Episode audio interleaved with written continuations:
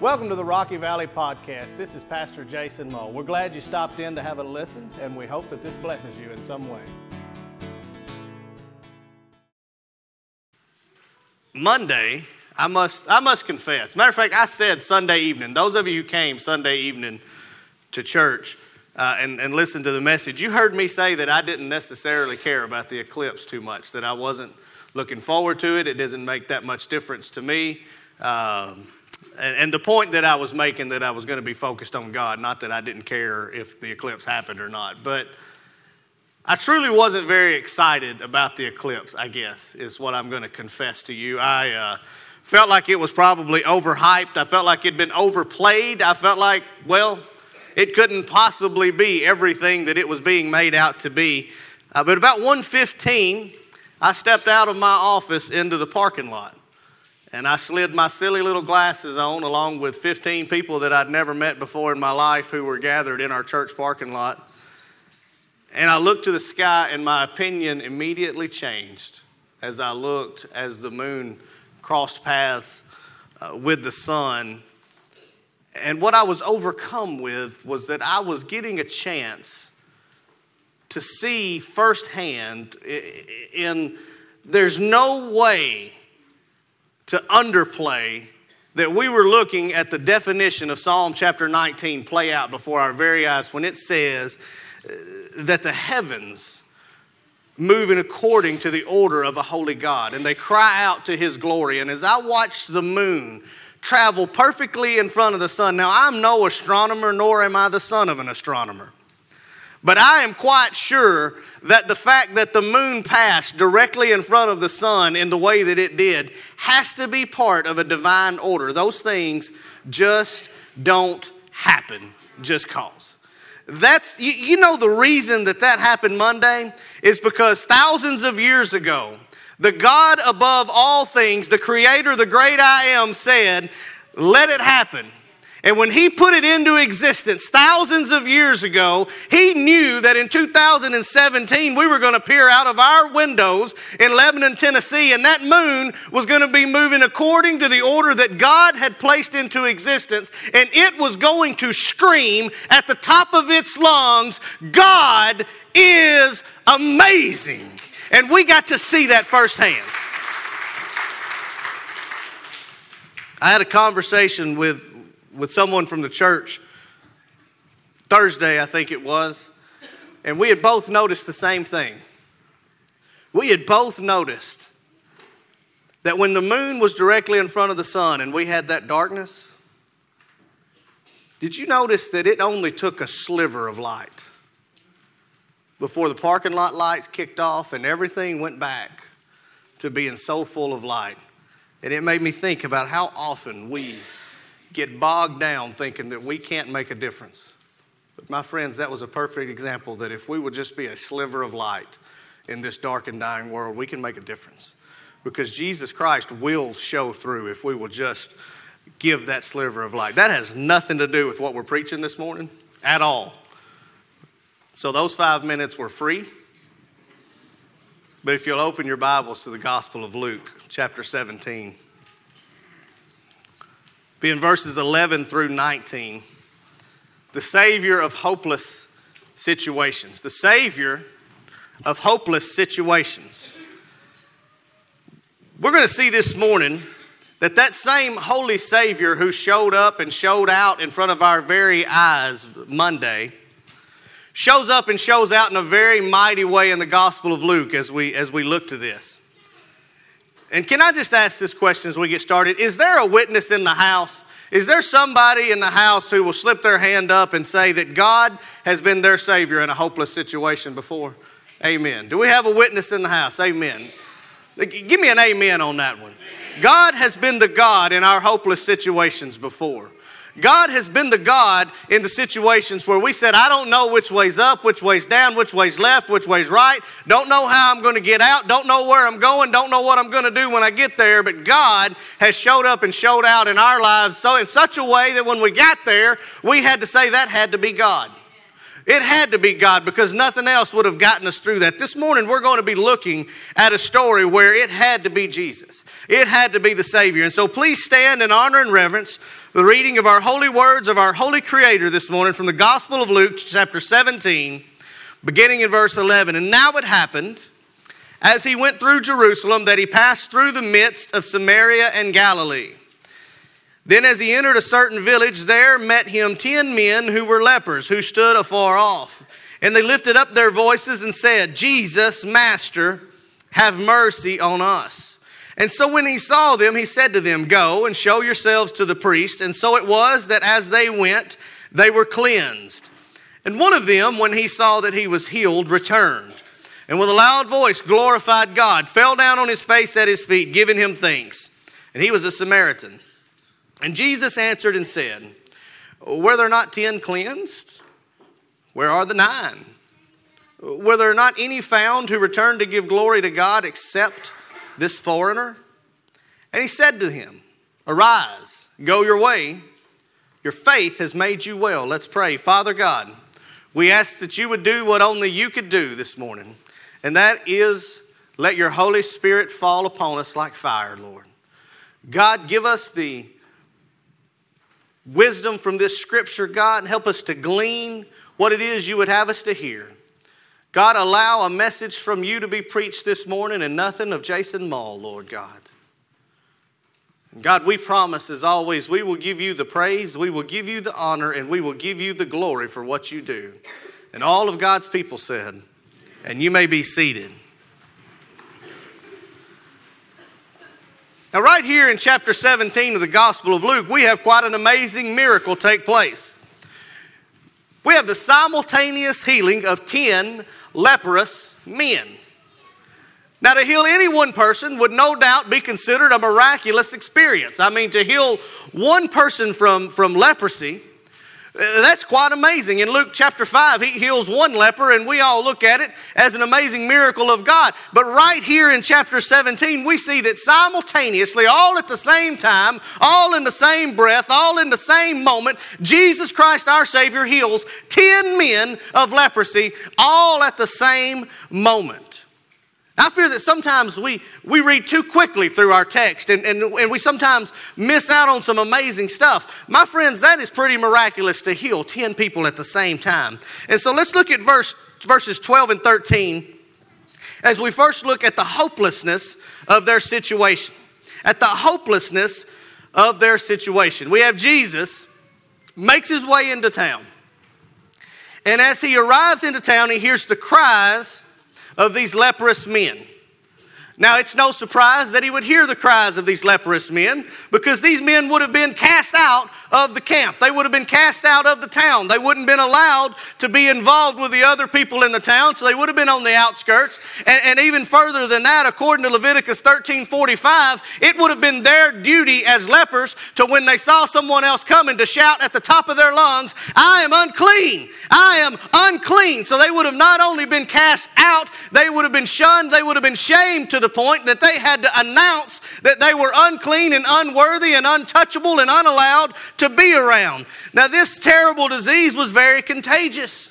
It was a very contagious disease, and this is why they did that. Leviticus spends two chapters in chapters thirteen and fourteen explaining how the priests, who were the medicine men, so to speak, they were the, the ones who would determine whether someone had leprosy or not, how they would go about determining that. And it would be a, a, a weeks and weeks of process. So someone had a, a boil come up on their skin, or they had a cut, or they had anything going on on their skin, they would have to go to the priest, and they would be set apart, and they would go through all of these things. And so these men, they had been through that. They had subjected themselves to that standing. They had been found to be leprous. They had been found to have the, the, the severest of the diseases, and they had been pushed aside because it was so contagious that they couldn't stay in the camp. Just touching them or breathing the same air or breathing the infected air could spread it, so they had literally been quarantined to roam outside of the gates of the city with other lepers. Now, I just want to briefly point out just how hopeless their situations was. And I'm, I'm not going to get too graphic,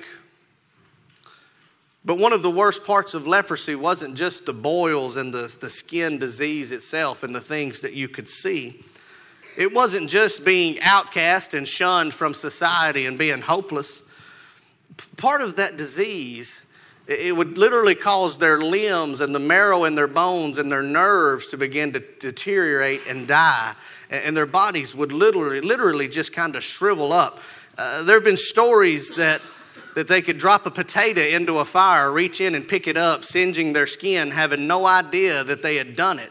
And so they would not only have the disease and the boils, but they would burn themselves and hurt themselves. They would have no feeling. It would be as if if you could not feel pain in an extremity and, and somebody smashed it with a hammer, you'd have no idea it happened, but the, the injury would still be there even though you hadn't felt it. And, and so it, that's the way leprosy would affect the body as it continued to go. And so the symptoms of the disease and the visual of the disease and the contagiousness of the disease and the being outcast as a result of the disease, it was quite catastrophic on someone's life, as you can imagine. You weren't allowed to see your family. You weren't allowed to see your friends. You weren't even allowed to go into your city. Every time you heard someone coming, you had to shout that you were unclean so that you would let them know to stay away.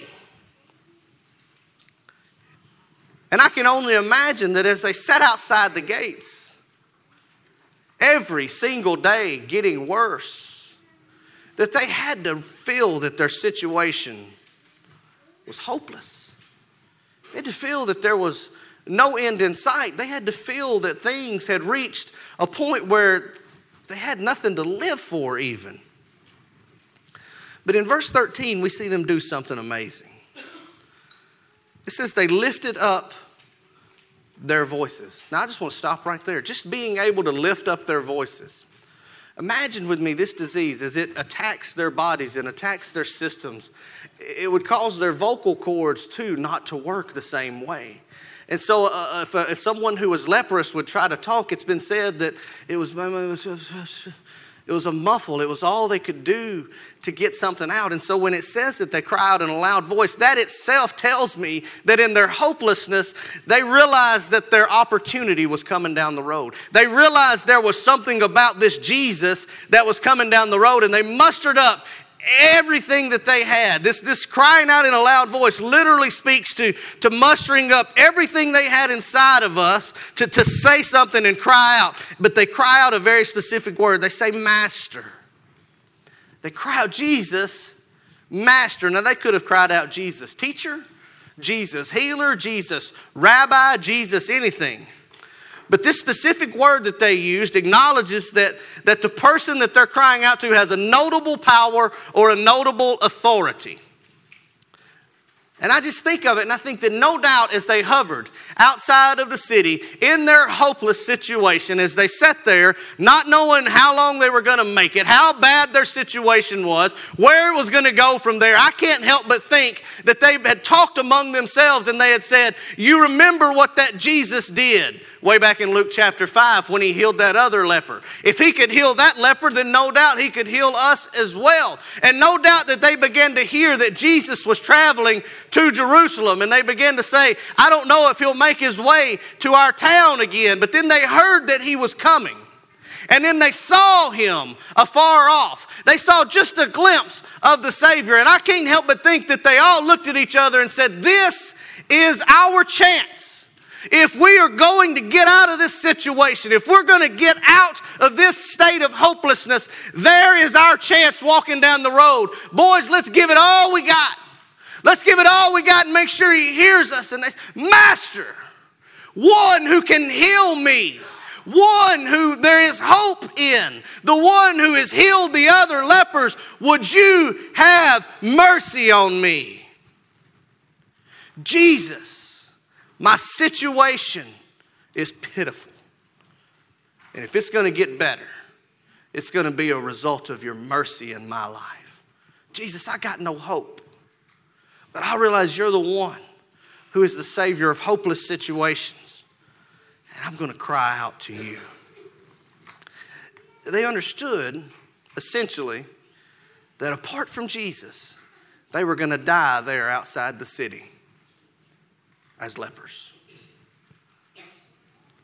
You know, when I look at the lepers, because the thing about preaching through a text like this, in a place like this, is that it's real easy for those of us who have never seen leprosy or its effects on someone, those of us who have never lived through an epidemic of leprosy ourselves, it'd be easy for us to tune out and say, well, here's a message about lepers and I'm not a leper. Here's a message about a disease that we don't even deal with anymore. So I'm going to tune out. I'm going to get ready for lunch. I hear that Peking has good sweet and sour chicken, and I can't wait to get there. They do have good sweet and sour chicken, by the way. But I can't help but realize that I want to make sure you do too, of how this relates to us in our lives. Because we, like the lepers, just hopeless. On the outside looking in. Crumbled. No hope to survive. Hell-bound, shackled to our heavy load. Until we caught a glimpse of Jesus. Until we saw Jesus pass by.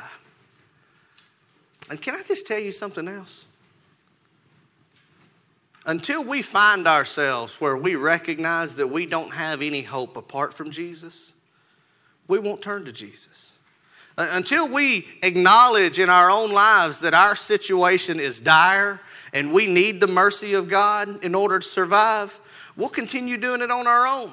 We won't turn to God. We won't give it to God. And our situation will continue exactly the way it was, because God is the God of the hopeless situations, and He will have mercy on us, but He's waiting for us to cry out, Master, Master, have mercy on me. I can't do it alone. This situation is beyond what I can handle, and I need you to take over this if anything is going to change in it. And so before we move on, I just want to say this. Maybe you're here this morning, you've never gotten to the point where you recognize that you couldn't make it. You've never gotten to the point where you've recognized that that you owed a debt of sin that you couldn't pay. You've never recognized that you were hell-bound. You've never recognized that you'd never been saved. I just, I just want to take just a moment before we move on and say this this morning. God's still in the saving business. Same way that He healed those hopeless lepers, He can heal our hopeless situations. But maybe you are saved and you're here this morning. And you, you, you thought you'd tune out because the hopeless situation had to do with leprosy. But can I just tell you that we all deal with our hopeless situations in our lives from time to time. We all get to the point where we run up on something and we say, it's more than I can handle. Maybe it's your finances. Maybe it's your relationships. Maybe it's your work. Maybe it's some other situation. Maybe you've got a, a rebellious kid. Maybe you've got a, something. Something. And you've looked at it and you've said, I don't know. I don't know what I'm going to do. I don't know how to handle this.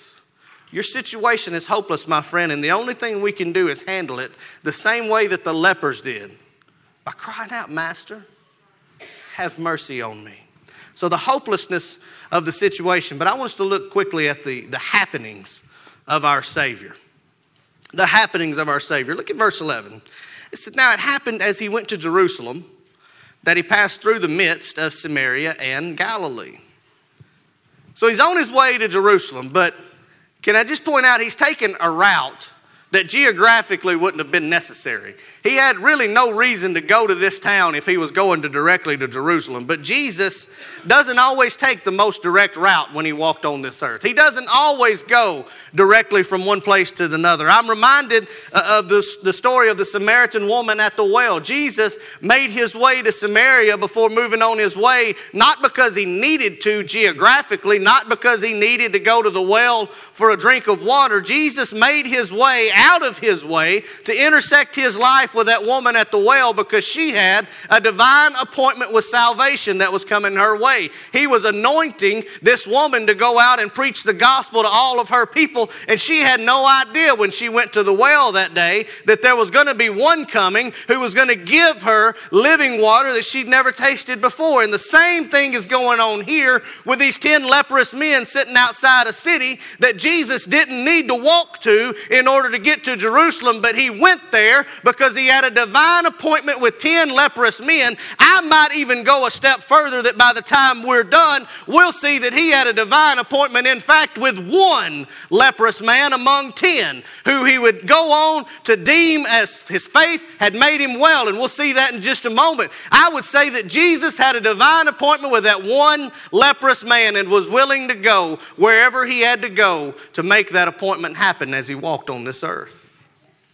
There's a song that Jason Crabb used to sing called "He Came Looking for Me." It's one of my favorite songs that the Crabb family ever sang.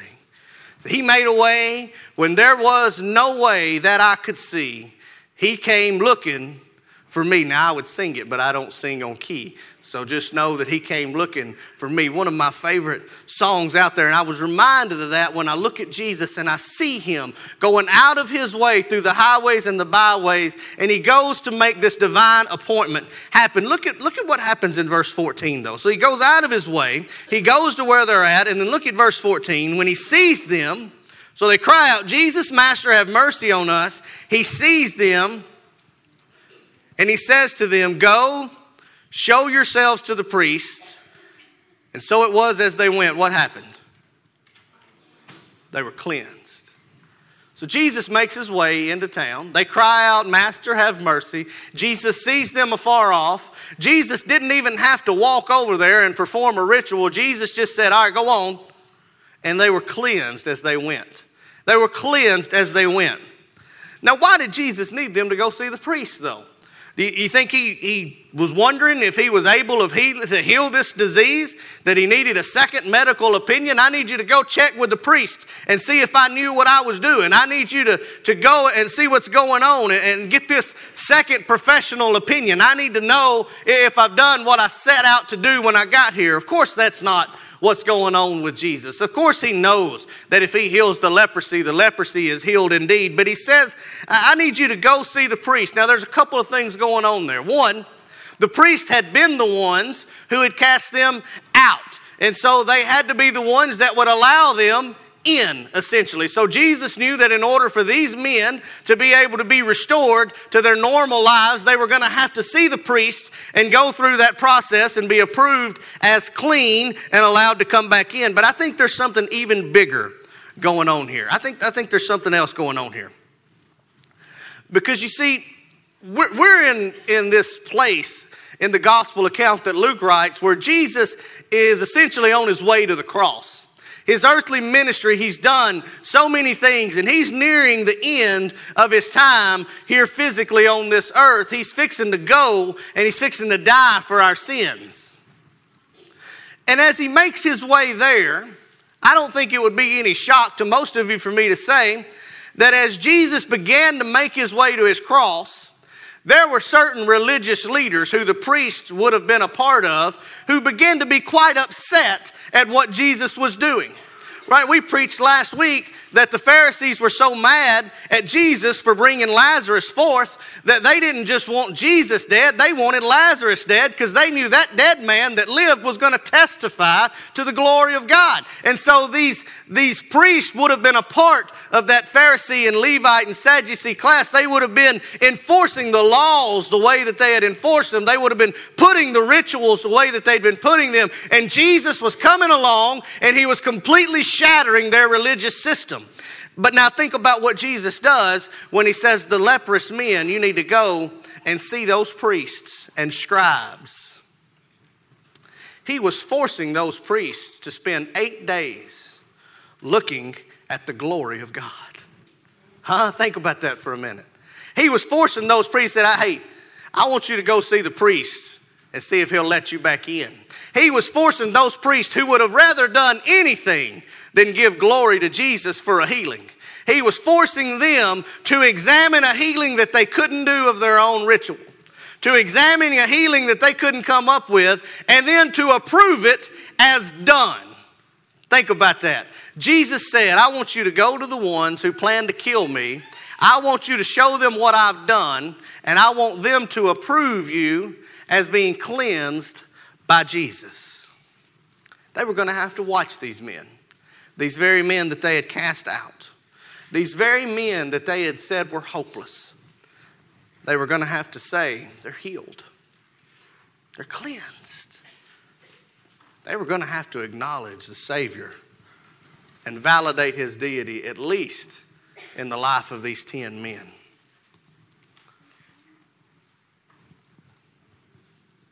Sometimes, sometimes I run into someone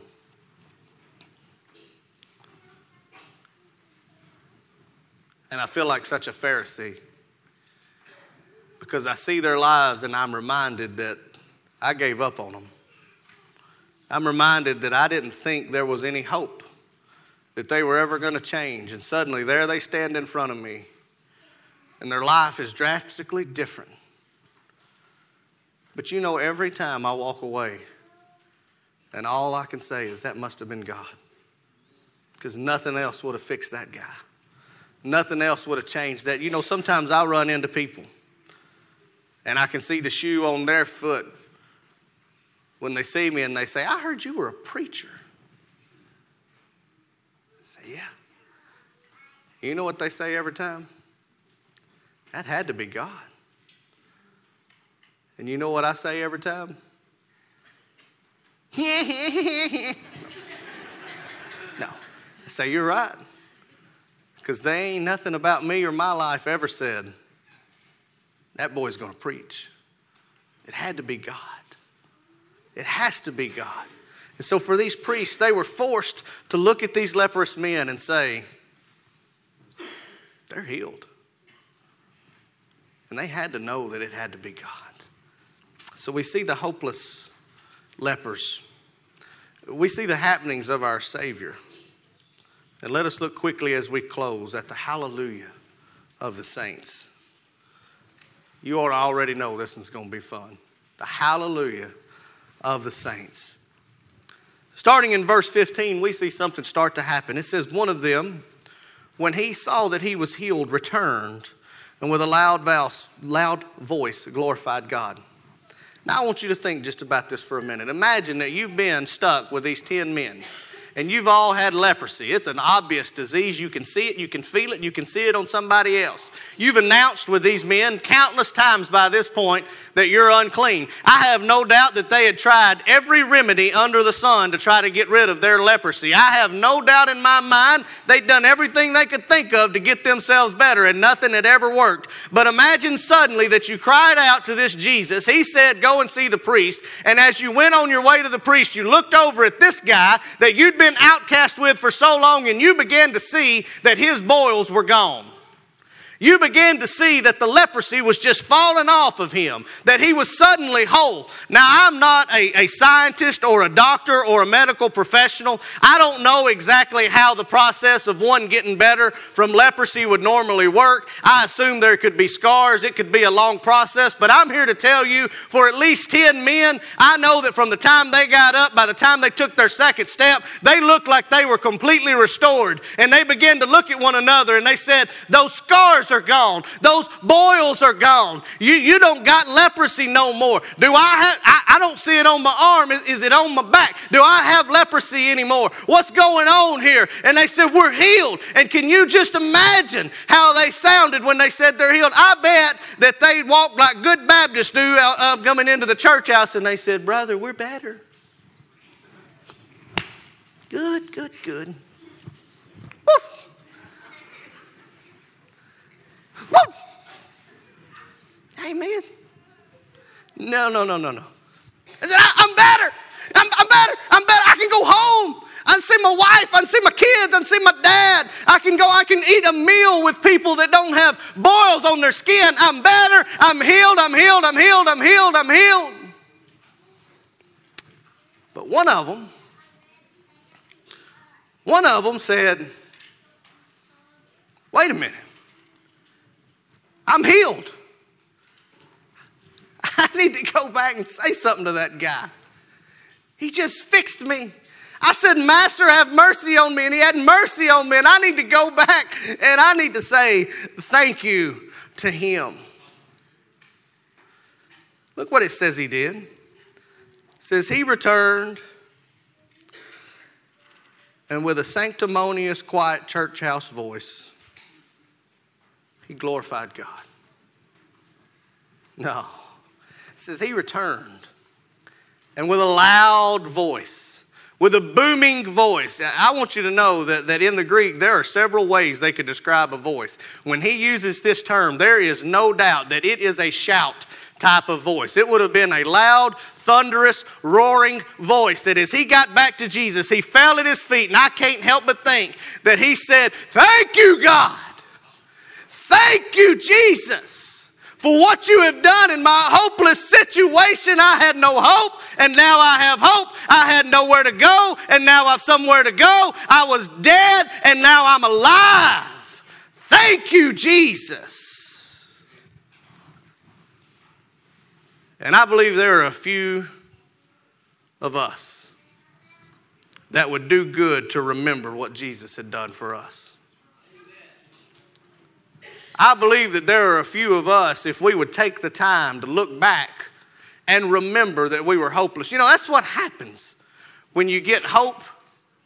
Sometimes if you ain't careful, you forget that you were ever hopeless. See, sometimes we get saved and sanctimonious and we forget that there was ever a time where we weren't. And we forget all of a sudden what makes Jesus so glorious is that he came looking for me when I was unworthy and unlovable, and he loved me anyway. And he extended his grace and his mercy to me, and he fixed me anyway. No, he didn't heal me from leprosy. He, he healed me from a far more treacherous disease than that. He healed me from death. Uh, he didn't take boils off my skin. He took sin out of my life.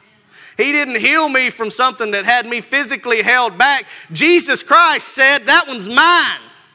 And when I stand before Father God, God ain't going to see me no more. He's going to see Jesus. He's not going to see all of my sin and trespasses. He's going to see the perfection of a Savior. He's going to see the Jesus that lived perfectly, died perfectly, and resurrected perfectly and sits at his right hand. My friends, he didn't fix me from leprosy. No, no, no. I could die of boils tomorrow and I'd still be healed because spiritually Jesus came and found me. And that is worth me shouting from the rooftops, "Thank you, Jesus. I I can't do enough for you, Jesus. I can't go far enough for you, Jesus, because you have done for me what I couldn't do for myself when you healed me."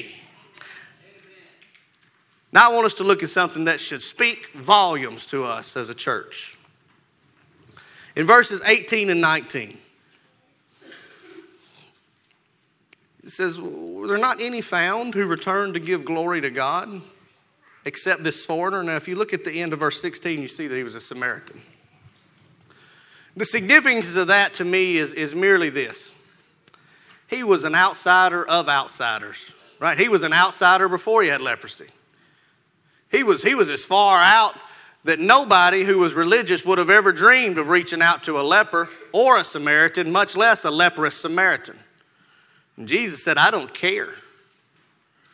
I don't care who he was. I came looking for that Samaritan today." And I want you to look at what happens. He says, "Only this re- re- foreigner returned to give glory. And he said to them, 'Arise, go your way. Your faith has made you well.'" Now I want to be clear. This doesn't mean that the other nine guys didn't get healed because they didn't come back to give glory to God. No, they're all ten healed from their leprosy.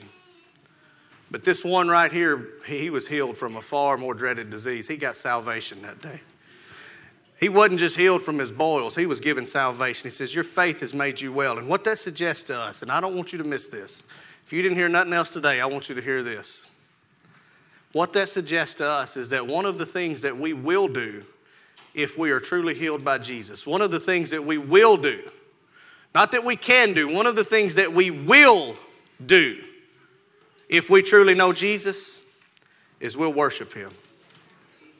This man was healed by Jesus. He couldn't wait to come back and worship his Savior.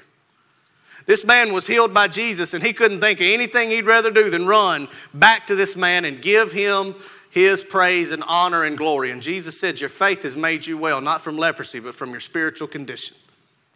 You've been healed. And this happens when we remember that we were hopeless. And when we remember the happenings of our Savior, we can't help but have a hallelujah as a saint. So my friends, I ask you this. Where's your hallelujah at this morning? Where's it at? Because if it ain't alive and well and rolling off your tongue, you got some work to do. But you know the best part about that work you got to do?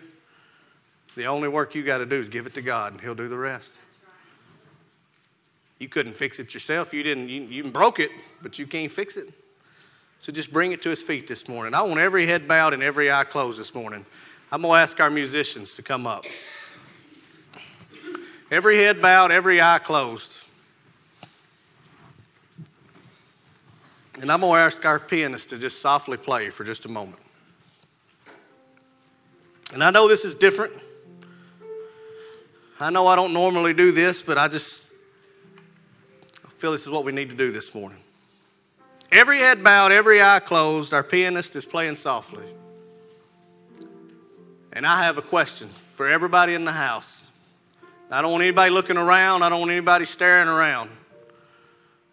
But in the house this morning, I can't help but think there's somebody here who feels like they're in a hopeless situation. If you feel like you're in a hopeless situation this morning, I want you to bravely raise your head and let me see your eyes. I want to know who I need to pray for. I want to know who I need to pray for this morning. Thank you. Thank you. Thank you. Countless hopeless situations in the house this morning. I got news for you, though. Just like those lepers, you've got a Savior who's waiting on you to cry out, "Master, have mercy on me." In just a moment, we're going to sing a song. And when we sing it, I'm going to ask you to do something. Now, you don't have to. I can't make you. But I'm going to be praying for you. I'm going to ask you, if you will, to come to this altar. You don't have to pray with me. You can if you want to. But you come to this altar. And at this altar, I just want you to cry out these words. You say whatever else you need to do, but I want you to cry out, "Master, have mercy on me." I want you to acknowledge that Jesus is your master and ask Him to have mercy in this situation. You can do it in your pew. You're absolutely right. But there's something about the commitment to come to this altar and cry out, "Abba, Father, have mercy on me." Let's pray. Father God, God, I thank you so much that you are the God of our hopeless situations, that when we feel we don't know where to go, you're still God. God, I thank you for that song that Miss Belinda sang to us this morning, that no matter how hot the fire or how long we've been in it, you'll take us through it again and again. I thank you for all the times you've taken me through the fire in my life, God. And I thank you that in this house, this morning, there are folks that need you to carry them through the fire. God, I pray you give them the courage, the conviction, and the ability to lay it at your feet this morning and cry out, "Master, have mercy on me in my situation." God, there may be somebody here who's never cried out to you and said, "I want to be saved." God, would you do for them what you did for that one leprous man, Lord God? You give them the courage to come back and worship you. God, would you save them? And we know you will. So God, as everybody stands this morning, as we sing this song together, we want to give you the praise and honor and the glory, Lord, and it's in your precious name. Amen. Let's stand. Thanks again for joining in. We sincerely hope that this has blessed you in some way. If you have any further questions, feel free to give us a call or check us out on the web at w w w dot rocky valley baptist dot org. Thank you and have a blessed day.